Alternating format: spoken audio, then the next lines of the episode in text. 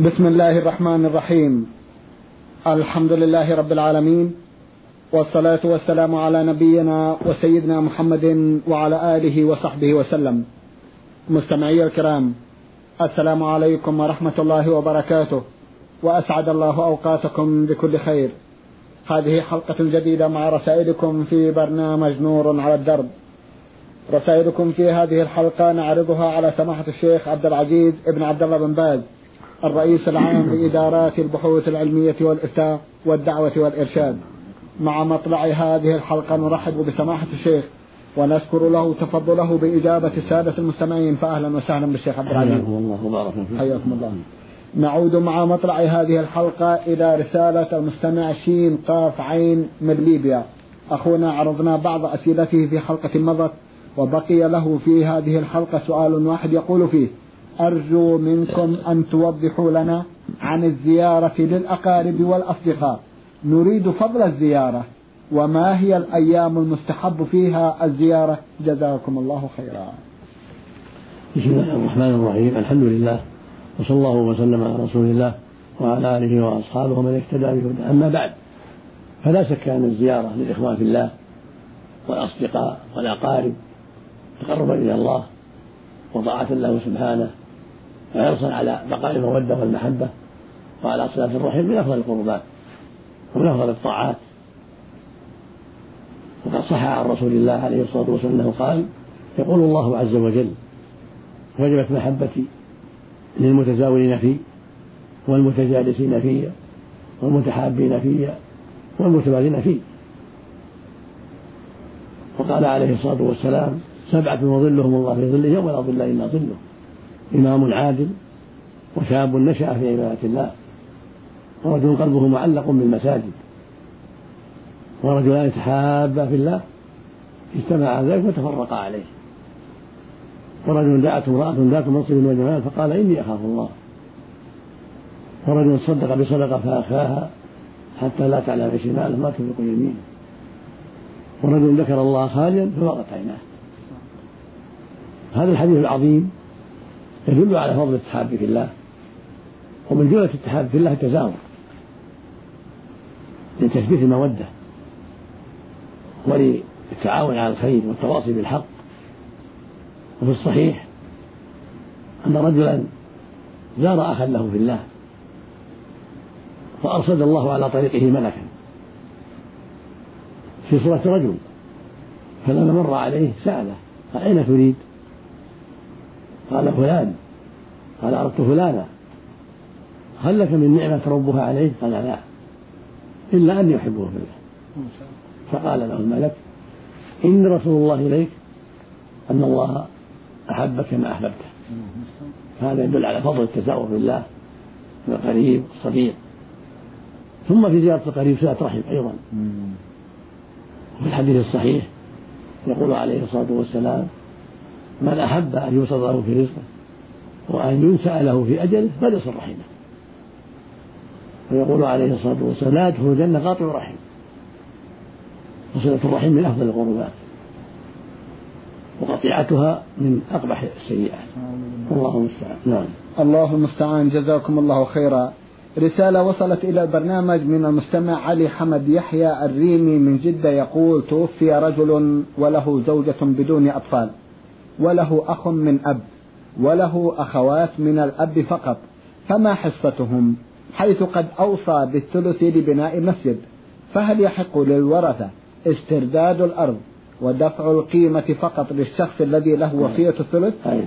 يقول توفي رجل وله زوجة بدون أطفال وله أخ من أب وله أخوات من الأب فقط. فما حقهم؟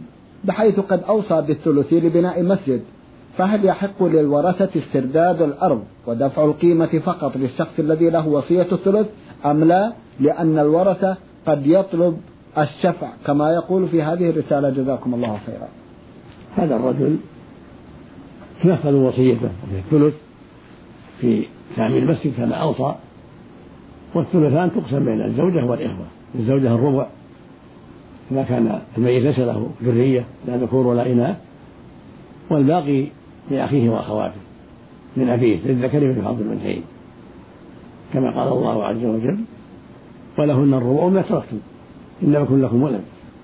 قال سبحانه في آخر سورة النساء وإن كانوا إخوة رجالا ونساء فللذكر من حظ الأنثيين أما الثلث فيجب تنفيذه ويصرف ويصرف في تعمير المسجد كما أوصى الموصي. وإذا كان كانت التركة أرضا تباع.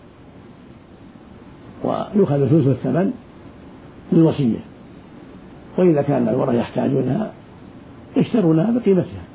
تباع المزاد العلني أو بواسطة أهل الخبرة وإذا قدرت بواسطة أهل الخبرة أخرج ثلث ثمانية فإما ينادى عليها بين أهل الخبرة وإما أن تقدر بواسطة أهل الخبرة حتى يؤخذ الثلث من الثمن للوصية. نعم. جزاكم الله خيرا رسالة. وصلت إلى البرنامج من المستمع إبراهيم موسى عبدو سوداني أخونا يقول في رسالته جاء رمضان وكنت عامل وكنت عامل بناء وكان معي عمال وكنت أنا الوحيد بينهم الصائم حيث كان العمل شاقا. وفي اليوم الثاني لم أستطع الخروج إلى العمل وكنت لا أملك طعام ذلك اليوم وكنت أبا لعائلة كبيرة. وفي اليوم الثالث خرجت مفطرا من البيت إلى العمل ووجدت كل الجماعة كذلك حيث أفطرت باقي رمضان كله. فماذا علي يا سماحة الشيخ؟ علما بأن ذلك كان قبل عدة سنوات. عليك أولا القضاء قضاء الأيام التي أفطرتها في الأوقات المناسبة في الشتاء أو في أوقات لا تحتاج في هذا العمل. تقضي الأيام التي عليك. وأما إفطارك فهذا فيه تفصيل. إن كنت تستطيع عملا يقوم بحالك ليس فيه إفطار. أو يمكن أن تجد من مالك ما يغنيك عن الإفطار وتكتفي به مدة رمضان لم يجوز لك الإفطار في أسباب العمل بل عليك أن تصوم رمضان لأن الله أوجب على المسلمين المستطيعين المقيمين غير المسافرين أوجب عليهم أن يصوموا في وقته فعليك أن تصوم مع الناس إذا استطعت ذلك. أما لو فرضنا أنك لم تستطع ولم تجد عملا في أوقات مناسبة في الليل أو في بعض النهار يقوم بحاله واضطررت إلى الإفطار من أجل العمل وأنك لا تستطيع الصوم مع العمل جاز لك الإفطار للضرورة كما يجوز للمريض الذي يشق عليه الصوم. فأنت ضررك أعظم من ضرر المريض. إذا كنت لم تجد شيئا لنفسك وعائلتك ولم تستطع أسبابا أخرى تغنيك عن الإفطار ولم تجد عملا في الليل أو في بعض النهار يغنيك عن هذا العمل والله يعلم السر وأخفى ولا تخفى عليه خافه سبحانه وتعالى. فإن إذا كنت صادقا ولم تجد عملا فأنت معذور وعليك القضاء. أما إن كنت قد فرطت واستسهلت فعليك التوبة مع القضاء. جزاكم الله خيرا. رسالة طويلة جدا باعثها مستمع من الموصل في الجمهورية العراقية منطقة السادة حي الوحدة. ملخص ما في هذه الرسالة أن في ذمته مبلغ خمسون دينارا لرجل مسيحي متوفى. لمن يدفع هذا المبلغ؟ عليه يدفع عن الورثة إذا كان له ورثة. كان يعرف ورثته؟ عليه يدفع ذلك إليهم؟ وعليه يسأل عنهم؟ فإن لم يجد ولم يعرف له ورثة فإنه يصدق به عنه لأنه ينفع. يعطي بعض الفقراء بالنية عن صاحب المال. لعل الله يخفف عنه بذلك شيئا من عذابه. المقصود أنه يتصدق به عن ذلك الميت الذي هو صاحب الحق. والله جل وعلا لا يضيع أجر من أحسن عملا سبحانه وتعالى وإن كان كافرا قد نعم. يخفف عنه. قد يخفف. نعم لذلك نعم. جزاكم الله خيرا. المستمع محمد عبد الله الغامدي من الدمام بعث رسالة ضمنها أربعة أسئلة يسأل في سؤاله الأول يقول بما تدرك الركعة الجماعة الجمعة صلاة العيد صلاة الجنازة؟ أما صلاة العيد صلاة الجمعة صلاة الأوقات الخمسة تدرك بركعة نعم. كما قال النبي صلى الله عليه وسلم من أدرك ركعة من الصلاة فقد أدرك الصلاة. الحديث الثاني من أدرك ركعة من الجمعة فليضيف إليها أخرى وقد تمت صلاته أما إذا أدرك أقل من ركعة فإنه لا يدرك الجمعة يصلي أخرى نعم. ولا يدرك فضل الجماعة لذلك إلا إذا كان معذورا بمرض أو شيء آخر حال بينه وبين الحضور للجماعة بغير اختياره فله حضور الجماعة بعذره الشرعي. كما قال النبي صلى الله عليه وسلم من مرض أو سافر كتب الله له ما كان يعمل وهو صحيح مقيم يعني بسبب العذر نعم. وقال عليه الصلاة والسلام في غزوة تبوك إن في المدينة أقواما ما سرتم مسيرا ولا قطعتم واديا إلا وهم معكم. قالوا وهم في المدينة؟ قال وهم في المدينة حبسهم العذر. في اللفظ الآخر إلا شريككم في الأجر. فالمعذور فكم حكم الحاضر في الأجر. أما إن كان تساهل وفرط فإن تفوته. يفوته فضل الجماعة وعليه يصلي في بيته أو في المسجد الصلاة التي فاتته. نعم. جزاكم الله خيرا. أما, أما الجنازة نعم. فتترك ولو بالتكبيرة الأخيرة. ولو بالتكبيرة إذا أدرك التكبيرة الأخيرة يكبرها ويقرأ الفاتحة ثم يكبر ويصلي على النبي. وهو مستعجل. اللهم صل على رسول الله. ثم يكبر ويقول اللهم اغفر له ثم يكبر ويسلم قبل أن تنفع بسرعة. نعم. نعم. جزاكم الله خيرا. والركعة بما تدرك لو تكرمتم؟ بالركوع. بالركوع. إذا أدرك الركوع فقد أدرك الركعة وسقطت عنه الفاتحة طيب. يعني لأنه لا لم يدرك القيام. ويدل على هذا أنه صلى الله عليه وسلم لما دخل أبو بكرة وهو راكع عليه الصلاة والسلام ركع دون الصف ثم دخل في الصف. فلما سلم النبي صلى الله عليه وسلم قال له زادك الله حرصا ولا تعود. لا تعود بالركوع دون الصف يعني. ولم يأمره بقضاء الركعة. اللهم صل عليه. جزاكم الله خيرا. يسأل أيضا ويقول ما حكم وجود الصور للأولاد والأقارب في سجل تجمع فيه الصور في دولاب أو شنطة للذكرى وتذكر بعض الرحلات والأحداث الهامة في حياة الأسرة؟ هل تجوز الصلاة في غرفة توجد فيها مثل هذه الصور؟ نعم الصلاة صحيحة. ولو كان فيها صور. لكن يجب إتلاف هذه الصور وعدم بقائها. طيب. للتذكار. طيب. لأن الرسول عليه الصلاة والسلام قال لا تدع صورة إلا طمستها. ولكن لا يلزم من هذا بطلان الصلاة الصلاة صحيحة. في المحل الذي فيه صورة. ولكن يجب على المسلم إتلاف الصور والقضاء عليها سواء كانت صور الأولاد أو الزوج أو القريب وعدم بقائها. عملا بقوله صلى الله عليه وسلم لا تدع صورة إلا طمستها. نعم. سواء كانت في سجل أو كانت معلقة؟ في أي مكان. في أي مكان. سواء معلقة أو في أوراق عنده إلا إذا كانت في فراش ونحو مما يمتهن الوسادة والفراش والكرسي لا تضر. لا تضر. ولا يلزم نحوها. لأنها ممتهنة. بارك الله نعم. فيكم. جزاكم الله خيرا. لعله من المناسب أن نتطرق إلى حكم الصور بالنسبة للأشياء الضرورية سمعت الشيخ. الأصل تحريم التصوير نعم. والرضا به كما قال عليه الصلاة والسلام أشد الناس عذابا يوم القيامة مصورون. وقال كل مصور في النار إن جعل له بكل صورة صورها نفسه يعذب بها في جهنم. وقال عليه الصلاة والسلام صور صورة في الدنيا كلف أن ينفخ فيها الروح ليس بنافخ ولعن صلى الله عليه وسلم الواشمة والمستوشمة والواصلة والمستوصلة وأكل الربا ومكله ولعن المصور. جمعهم في حديث عليه الصلاة والسلام. هذا يدل على تحريم التصوير نعم. لكن أهل العلم استثنوا من هذا ما كان للضرورة. فإذا كان للضرورة كالتابعيه التي يحتاجها الإنسان ولا تعطى إياه نعم. لا يعطى لا سبحان به إلا بالصورة. فإنه مضطر. فلا حرج أن يأخذ التابعية بالصورة مثل تصوير بعض المجرمين حتى يطاردوا ويمسكوا. نعم. وأشبه ذلك ما يكون له ضرورة. نعم. بارك الله فيكم وجزاكم الله خيرا. إذا صليت مع أخي أو أبي في المنزل فهل ندرك بهذا فضل صلاة الجماعة؟ لا يجوز. المسلم يصلي في البيت لا مع أبيه ولا مع أخيه. بل يجب على الجميع يخرجوا إلى المساجد ويصلوا مع المسلمين. كما قال النبي صلى الله عليه وسلم من سمع النداء فلم يأتي فلا صلاة له إلا من عذر. قيل ابن عباس ما هو العذر؟ قال المرض والخوف. فقال عليه الصلاة والسلام لرجل أعمى قال يا رسول الله ليس لي قائد.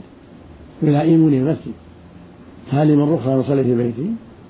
فقال له النبي صلى الله عليه وسلم هل تسمع النداء بالصلاة؟ قال نعم. قال فعجب ولم يرخص له وهو أعمى ليس له قائد يلائم بعد أن يسمع النداء فإذا كان في مكان يمكنه سماع النداء وجب عليه أن يتوجه إلى المسجد ويصلي مع الناس. أما إذا كان بعيدا يشق عليه الحضور لكونه بعيدا لا يسمع النداء. هذا لا يلزمه. يصلي مع من حوله. في مكانه. نعم. جزاكم الله خيرا. ماذا يقال عند حضور الوفاة للمسلم من قبل من يجلسون إلى جواره؟ وهل تلقين الشهادة سنة؟ وما هي كيفيتها؟ وهل يلقن الأطفال دون سن عشر سنوات الشهادة؟ وماذا يسن فعله عند وفاة الميت؟ يقول النبي صلى الله عليه وسلم لقنوا موتاكم لا إله إلا الله. السنة يلقنوا هذه كلمة لا إله إلا الله. وأن يتحدث الجالس عندهم بفضل الذكر وما فيه من الخير وفضل التسبيح حتى يشتغل المريض بذلك وحتى يستفيد من ذلك. فإذا لم يتيسر ذلك يكرر هذا الذكر لأنه لعله يقولها. فإن لم يتيسر ذلك يقال بكلام لطيف لعلك تذكر الله يا فلان قل لا إله إلا الله بكلام لطيف لين نعم. حتى يقولها. كقوله صلى الله عليه وسلم من كان آخر كلامه لا إله إلا الله دخل الجنة. فالسنة تلقينهم هذه الكلمة العظيمة تلقين الموتى. حتى ولو كانوا صغارا كانوا يعقلونها ويفهمونها كانوا يعقلونها يلقنون لعموم الحديث. نعم. جزاكم الله خيرا. رسالة وصلت إلى البرنامج من المستمع با ميم ألف. يقول هل يجوز الزواج بالتبادل أو في البدلة بمعنى رجلان يتبادلان بأخواتهم أو في بناتهم مع دفع مبلغ من المال كمهر لكل واحدة منهن ولكن أقل من المهر السائد في المنطقة علما أن الزواج بموافقتهن. أفيدونا أفادكم الله. الزواج بالتبادل لا يجوز. هو يسمى نكاح الشرار وقد نهى عنه النبي صلى الله عليه وسلم في أحاديث كثيرة صحيحة. وهو أن يقول زوجني أختك أو زوج أختي أو بنتك أو زوج بنتي أو ما أشبه ذلك. هذا لا يجوز ولو بمهر ولو ترضى الجميع. لأن الرسول نهى عن ذلك عليه الصلاة والسلام ولأنه وسيلة إلى إجبار النساء وظلم النساء ولأنه وسيلة إلى الفتن والخصومات. إذا تنازع هذا مع زوجته كذلك الرجل الآخر تنازعه زوجته أو أهلها. والحاصل أنه لا يجوز لما يترتب عليه من الشرور. أما إذا خطب هذا وخطب هذا من دون شر هذا هذا خطب من الأسرة وخطبوا منه من دون مشاركة فلا حرج في ذلك. جزاكم الله خيرا. رسالة وصلت إلى البرنامج من الحاجة قاف من محافظة ميسان في العراق تقول إنني حاجة أنا وزوجي وابنتي مرتين ولم تعتمر ولم نعتمر. وتوفي أبو ابنتي وكان وهو حي عازم على حج العمرة ولم يعتمر. هل يجوز أن أعتمر له أنا وابنتي ونحن لم نعتمر لأنفسنا؟ ابنتي حجت مرتين وكانت لم تبلغ سن الرشد والآن بلغت سن, سن الرشد. هل يجوز أن, أن تعتمر لوالدها أو أحد أقاربنا أو يعتمر أحد الغرباء؟ وجهونا حول هذا الموضوع. جزاكم الله خيرا. على البنت الحج لأنها حجت قبل أن تبلغ فعليها الحج حجة فريضة بعد بلوغها والعمرة أيضا وأنت كذلك عليك العمرة. وليس لكما العمرة عن الميت إلا بعد اعتماركما على أنفسكما.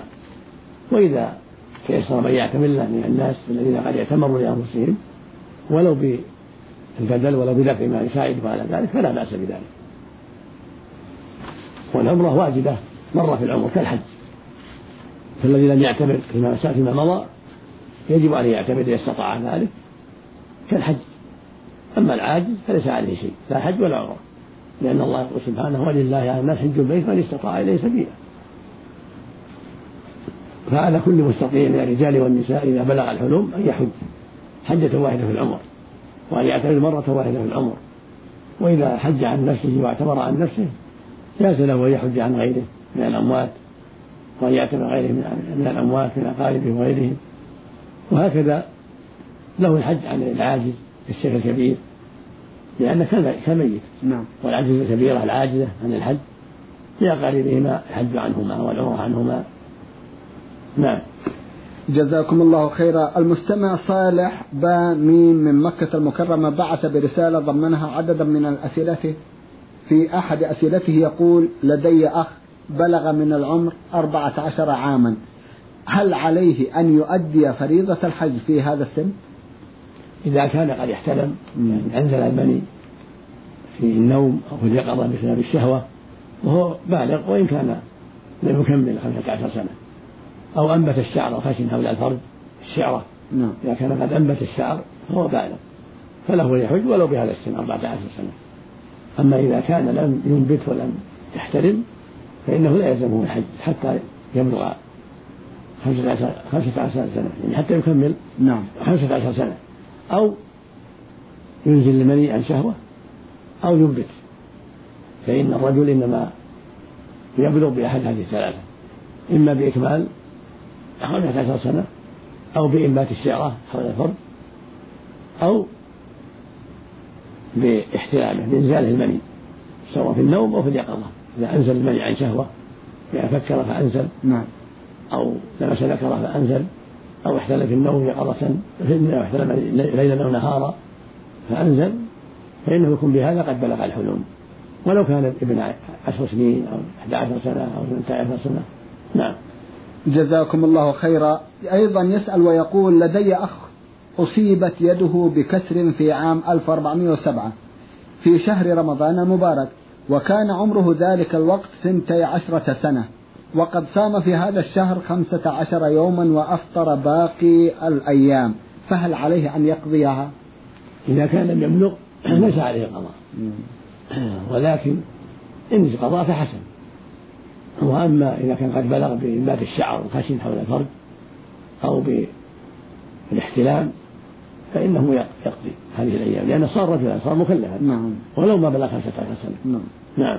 والمرأة مثل ذلك. والمرأة كذلك. لكنها تزيد أمر الرابع أنه الحيض إذا نعم. حاضت بلغت.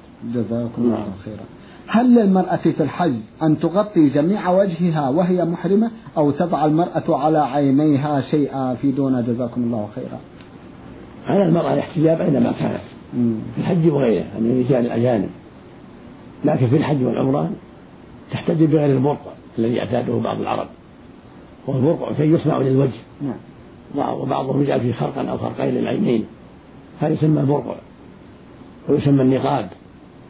فالرسول نهى عن النقاب وعن القفازين وهما اللباسان في اليدين الجسوس اليد جوانب اليدين. فالمحرمة لا تلبس الجوانب اليدين ولا تلبس النقاب في الوجه ولها أن تلبس الجوربين في الرجلين لأنها عورات تلبس جوربين في الرجلين لا بأس. وأما الجوربان في اليدين والنقاب الذي هو البرقع في الوجه فلا. لكن تغطي وجهها بغير ذلك بالخمار وتغطي يديها بالخمار أو بالعباءة أو بالجلال بشيء آخر. وقد روي عن عائشة رضي الله عنها أنها قالت كنا مع النبي صلى الله عليه وسلم في حجة الوداع وكنا إذا دنا من الركبان سدلت إحدانا خمارها على وجهها من رأسها. فإذا بعودوا كشفنا. وبهذا يتضح أن النقاب هو الممنوع وهو الشيء يصنع للوجه تلبسه مصنوعا للوجه بقدر الوجه كما تفعله كما يفعله بعض العرب. أما أن تغطيه بشمال ونحوه فلا بأس لقوله جل وعلا في كتابه العظيم وإذا سألتموهن متاعا فاسألوهن من وراء حجاب. ذلكم أطهر لقلوبكم وقلوبهن. ولقوله سبحانه ولا يبدين زينتهن إلا لبعولتهن الآية. هاتان الآيتان تعمان وقت الحج وغيره. نعم. نعم. جزاكم الله خيرا. السؤال الأخير لأخينا يقول لدي أخت من أم رضعت مع ابن خالي فتقدم ابن خالي للزواج من أختي شقيقتي فهل له أن يتزوجها أم لا؟ نعم. لدي أخت من أمي رضعت مع ابن خالي فتقدم ابن خالي للزواج من أختي شقيقتي هل له ذلك أو لا؟ إذا كانت الأخت من أم رضعت من أمه هو فلا بأس أن ينكح أختك شقيقتك لأنه ليس بينه وبينها رضاع. أما إن كان رضع من أمك مع أختك من أمك رضاعا كاملا خمس رضعات أو أكثر فإنه يكون أخا لكم جميعا. ولا يجوز له أن ينكح لا أختك من أمك ولا أختك شقيقتك. لأنها رضيعة له. أما إن كانت أختك من أمك رضعت من أمه هو فإنها تكون محرما له ويكون محرما لها. إذا كان الرضاع خمس رضاعات فأكثر وكان في الحولين. أما أختك الشقيقة التي لم ترضع من أمه ولم يرضع من أمها فإنه لا يحرم عليه نكاحها. نعم. جزاكم الله خيرا. سماحة الشيخ في الختام. أتوجه لكم بالشكر الجزيل بعد شكر الله سبحانه وتعالى على تفضلكم بإجابة السادة المستمعين وآمل أن يتجدد اللقاء وأنتم على خير. نسأل الله مستمعي الكرام كان لقاؤنا في هذه الحلقة مع سماحة الشيخ عبد العزيز ابن عبد الله بن باز الرئيس العام لإدارات البحوث العلمية والإفتاء والدعوة والإرشاد. شكرا لمتابعتكم وإلى الملتقى وسلام الله عليكم ورحمته وبركاته.